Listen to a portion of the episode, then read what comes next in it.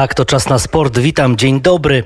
Misja San Marino zakończona. Reprezentacja Polski wygrała na Stadionie Narodowym 5 do 0. Bramki strzelali w kolejności Karol Świderski, następnie bramka samobójcza autorstwa Breli, później Tomasz Kędziora, Adam Buksa, Krzysztof Piątek. Bez bramki pozostał Robert Lewandowski, e, który zszedł w drugiej połowie, no ale to akurat nie miało znaczenia. Strzelali inni. Wygraliśmy 5 do 0 i to jest bardzo e, ważne. Z dobrej strony pokazali się zmiennicy. Robert Gumny, Michał Helik, Przemysław Płacheta, Kacper Kozłowski. Y, trzy punkty to jedno wydarzenie. No to był taki w zasadzie pewnik. Zastanawialiśmy się tylko, ile reprezentacja Polski może pokonać outsidera europejskiej y, piłki. Y, druga bardzo ważna rzecz, no to oczywiście pożegnanie Łukasza Fabiańskiego.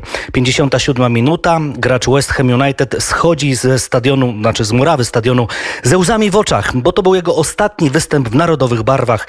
57 minuta, bowiem to był 57 mecz w drużynie narodowej, a więc taka symbolika. E, żegna się po 15 latach w kadrze. Za wcześnie. Wszyscy tak e, twierdzą. Ci, którzy się dobrze znają na rzemiośle bramkarskim. E, gościem wczorajszego magazynu sportowego był m.in. trener bramkarzy Legii, Robert Krzysztof Dowchań, który zresztą wychowywał Fabiańskiego. Był także dziennikarz Kanal Plus Cezary Olbrycht. I oni stwierdzili, że za wcześnie jest ta zmiana, ta po prostu to zejście z reprezentacji Polski tak świetnego fachowca jak Łukasz Fabiański. No i tutaj padło takie stwierdzenie, że zabrakło takiej czystej sportowej rywalizacji ze Szczęsnym, że Paulo Sousa za szybko ustalił hierarchię, nie sportowo, tylko po prostu według własnego widzi mi się i postawił ewidentnie na Szczęsnego. No to bardzo zraniło dumę i tak podrażniło charakter sportowy e, Fabiana, popularnego Fabiana. No stąd ta decyzja. Skoro nie mogę rywalizować ze Szczęsnym, no to po prostu nie będziemy w tej kadrze. No i tak właśnie ten zawodnik, który być może mógł jeszcze dużo dać reprezentacji Polski, opuścił boisko. Bardzo duże wzruszenie, łzy, tak jak powiedziałem, no wielu gości, rodzina Fabiańskiego. No i to już jest pożegnanie. Po 15 latach Łukasz Fabiański, no bardzo lubiany, bardzo ceniony przede wszystkim bramkarz, pożegnał się z reprezentacją Polski.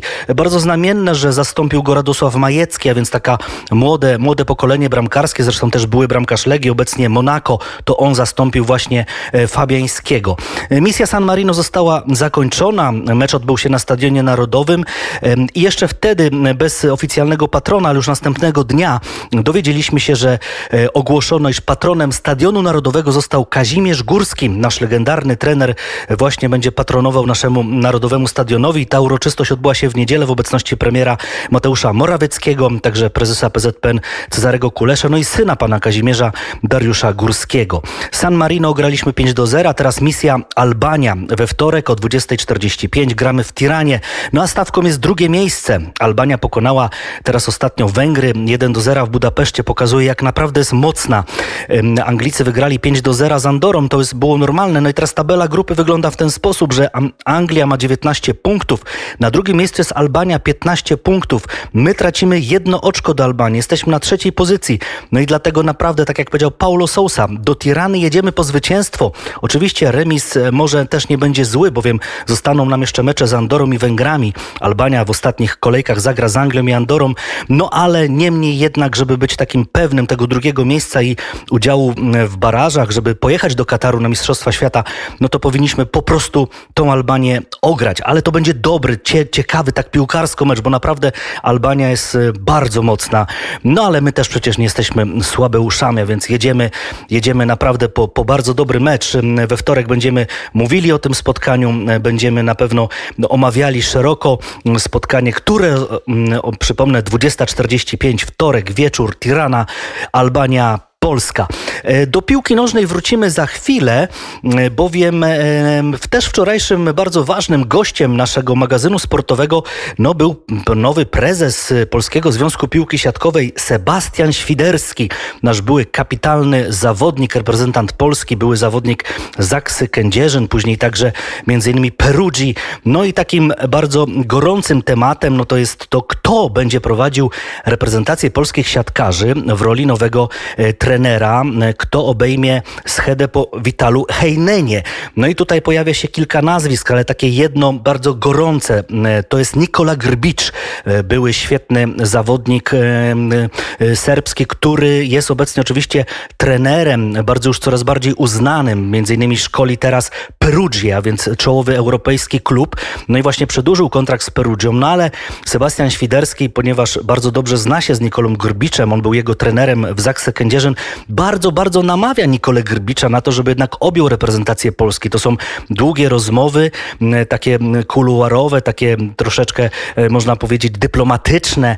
No i tutaj się rzeczywiście pojawia to, że Sebastian Świderski, nasz wczorajszy gość, no wyraźnie mówi, że no to wszystko jest jeszcze kwestią otwartą, że rzeczywiście reprezentacja Polski, przecież ci dwukrotni mistrzowie świata, no ta drużyna taka pokonana w, na Igrzyskach Olimpijskich, ale w końcu później brązowy medal Mistrzostw Europy, że ona musi mieć bardzo dobrego trenera, no takiego absolutnie ze światowej półki. No i tutaj właśnie Nikola Grbicz y, jest takim niewątpliwie osobnikiem, którego bardzo, bardzo życzyłby sobie, chciałby nasz nowy prezes Polskiego Związku Piłki Siatkowej. No to byłby też jego wielki taki dyplomatyczny sukces, gdyby udało mu się namówić Nikolę Grbicza, ale posłuchajmy samego Sebastiana Świderskiego, prezesa Polskiego Związku Piłki Siatkowej. No jak ta sytuacja wygląda na dziś?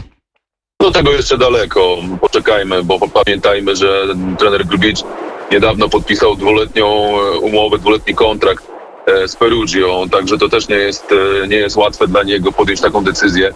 Na pewno będzie chciał się skonsultować e, z właścicielem klubu, panem Gino Sircim, także też potrzebna jest jego zgoda. No ale sam Nikola prosił, żeby poczekać, żeby ten temat na razie E, zostawić. E, oni dzisiaj rozpoczynają, to znaczy oni, w sensie Liga Włoska, dzisiaj rozpoczyna e, swój sezon, także pierwszy, pierwszy mecz sezonu, także też potrzebowali troszeczkę czasu, żeby przygotować się do tego, do tego spotkania.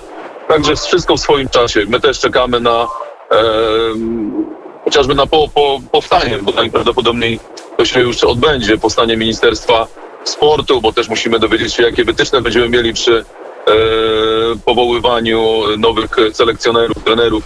Także tutaj dużo rzeczy się dzieje i, i na pewno tak szybko takiej decyzji e, i oficjalnego przedstawienia nowych trenerów na pewno nie będzie. E, panie prezesie, ja się zastanawiam, czy to jest teraz już dobry czas, żeby może jednak Polak był selekcjonerem. Michał Winiarski, Michał Bąkiewicz, takie nazwiska się pojawiają. Czas jest zawsze dobry. Pytanie, czy jeden i drugi chciałby, no rozmawiałem z Michałem, Michał e, Winiarski. Z Winiarskim, tak, tak. Chciałby, tak, Michał Winiarski chciałby, oczywiście, zgłasza swój aspekt.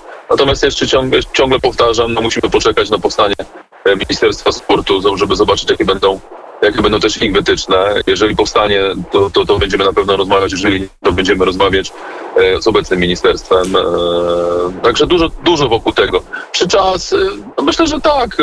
Na pewno na pewno też ważne, żeby ten trener miał wokół siebie ludzi zaufanych, ludzi, którzy, którzy będą chcieli razem pracować i będą wspólnie tą łódź wiosłować w tym tak zwanym e, kierunku, jednym kierunku wspólnie, jedną, jednym, jedną wielką siłą.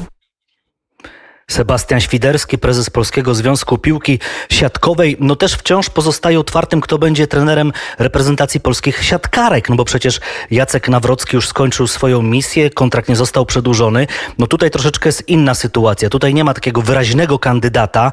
Tutaj jest pięciu tak naprawdę e, kandydatów, który, wokół których się e, toczy właśnie scheda ewentualnie, no i przejęcie kadry polskich siatkarek. E, Faret Agbas to jest taki bardzo znany trener, szkoleniowiec ze Stambułu, Turek, który ma wielkie sukcesy. No podobno reprezentacja Polski, właśnie Polski Związek Piłki Siatkowej jemu też złożył propozycję.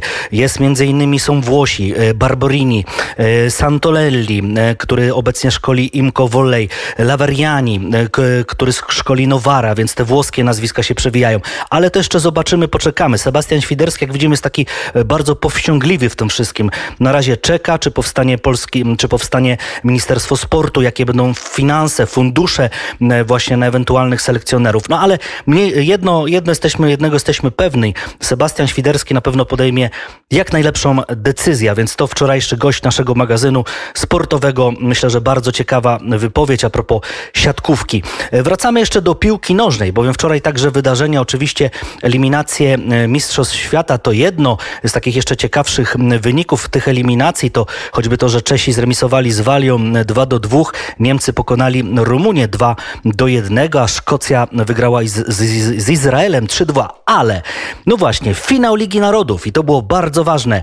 Mediolan, Francja pokonała Hiszpanię 2 do 1 i została triumfatorem Ligi Narodów, a więc mistrzowie świata dołożyli kolejny puchar do swojej pięknej, wielkiej gabloty. Jak przebiegało to spotkanie? Najpierw Hiszpania strzela bramkę, 64 minuta, Ojar Zabal, ale za chwilę, dwie minuty później Karim Benzema już było 1 do 1.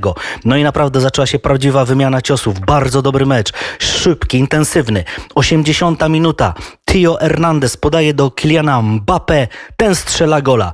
Jest kontrowersja, bowiem Mbappé był na takim e, minimalnym, spalonym, ale Anthony Taylor mimo e, tego, iż posłuchał, co ma VAR do powiedzenia, podejmuje decyzję, że gol się Francji należy. A więc było 2 do 1. Później jeszcze świetnie bronił bramkarz reprezentacji Francji, kapitan Hugo Lloris, do tego stopnia, że nawet Unai Simona, więc bramkarz Hiszpanii w końcówce wchodził w pole karne, bo chciał strzelić bramkę, pomóc swoim kolegom, by było 2-2 i ewentualna dogrywka i karne. No ale tak się nie stało, więc Francja wygrała Ligę Narodów. Trzecie miejsce dla Włochów. Włosi pokonali Belgię 2 do 1 w Turynie. E, Barella, Berardi z karnego e, to bramki dla Włochów, Catelare dla e, Belgii. No i teraz już wiemy, że pierwszą edycję Ligi Narodów wygrała Portugalia, a drugą właśnie Francja. Z innych ciekawych wydarzeń w Rybniku reprezentacja polskich żużlowców pokonała resztę świata 58 do 32. To było bardzo ważne spotkanie, bowiem było to pożegnanie Marka Cieślaka, naszego najbardziej utytułowanego trenera w historii polskiego żużla. On prowadził drużynę reszty świata, no i pożegnał się bardzo naprawdę tak to było też podniosła atmosfera, no też taka e, łezka wokół, podobnie jak w przypadku Fabiańskiego, pewna era się kończy.